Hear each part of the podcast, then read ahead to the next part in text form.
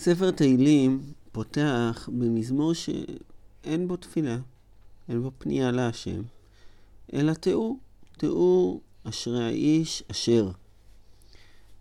אשריו, אשרי האיש. מה קורה לאיש הזה? הוא לא הלך בעצת רשעים. בדרך חטאים לא עמד.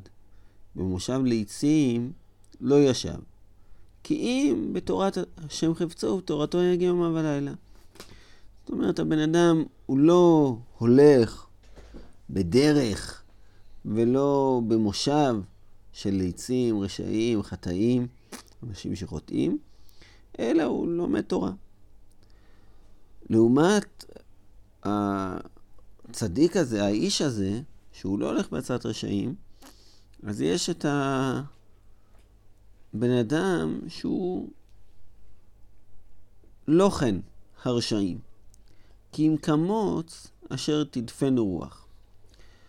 הייתי מצפה שיהיה כאן, תהיה כאן תקבולת מלאה. זאת אומרת, האיש הרשע, אשרי האיש, כך וכך, שהוא לא הלך בעצרת רשעים דרך חטאים לא עמד. אבל הרשעים, הם כן הלכו בעצרת רשעים, הם כן הלכו בדרך חטאים, הם כן ישבו במושב ליצים. אבל את זה פשוט מזכירים לא כן הרשעים. לא כן הרשעים, הם לא אותו דבר. המעניין הוא שהאיש הוא איש בודד, אשרי האיש. והרשעים הם כנראה קבוצה. אמנם קשר רשעים אינו מן המניין, הם קבוצה שכל אחד בא לעצמו, אבל זה רשעים, זה הרבה רשעים.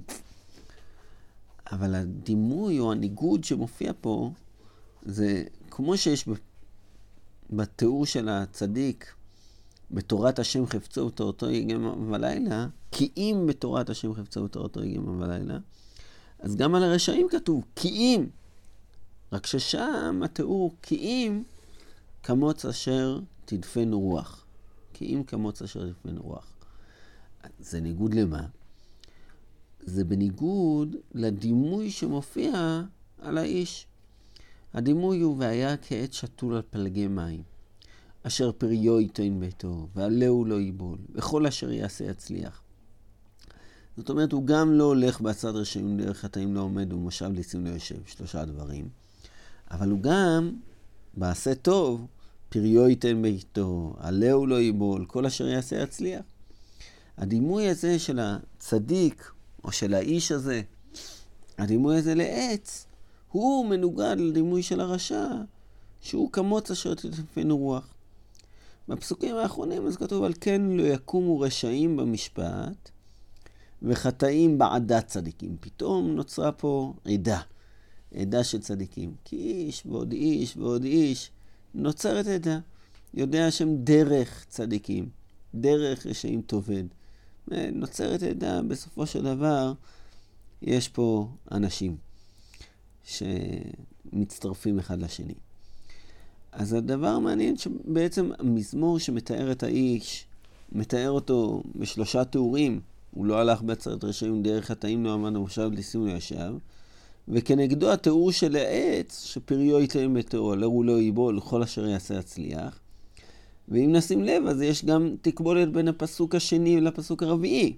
זה היה תקבולת בין הפסוק הראשון לשלישי, וגם בין השני לרביעי יש תקבולת. הפסוק השני אומר, כי אם בתורת השם חפצו בתורתו ימה ולילה, והפסוק השלישי, כי אם כמוץ אשר תדפנו רוח.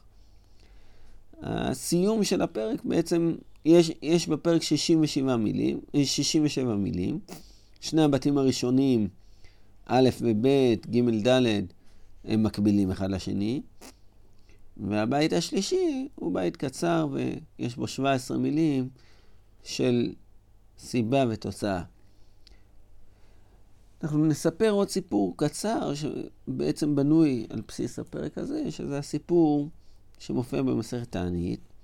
רב יצחק בא לרב נחמן, ורב נחמן ביקש ממנו, בוא תגיד משהו. אז רבי יצחק אומר, בשם רבי יוחנן לא מסיחים בסעודה, שמקנים קנה לבשת.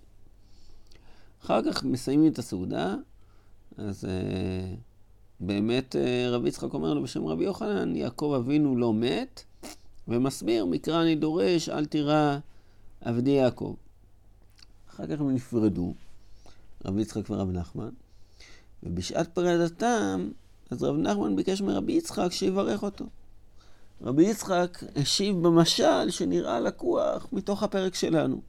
הוא אומר, אמשול לך משל למה הדבר דומה. אדם שהיה הולך במדבר והיה רעב, עייף, צמא, מצא אילן שפירותיו מתוקים, צילו נאה, אמת המים עובר תחתיו. הוא אכל מפירותיו, שתה ממימיו, ישב בצילו. כשביקש לילך, אמר, אילן, אילן, במה אברכך? אם אומר לך שיהיו פירותיך מתוקים, הרי פירותיך מתוקים. שיהיה צילך נאה, הרי צילך נאה. תהא אמת המים עוברת תחתיך, אמת המים עוברת תחתיך. אלא יהי רצון שכל נטיעות שנוטעים ממך יהיו כמותך. אף אתה במה אברכך, אם בתורה, הרי תורה בעושר, עושר בנים הרי בנים. אלא יהי רצון שיהיו צאצאי מאיך כמותך. אז בעצם הוא השתמש ממש בדימוי של העץ שנמצא בפרק שלנו. העץ ששתו על, על פלגי מים, פריו ייתן בעיתו, עליה הוא לא יבול. והוא הכיל אותו על רב נחמן.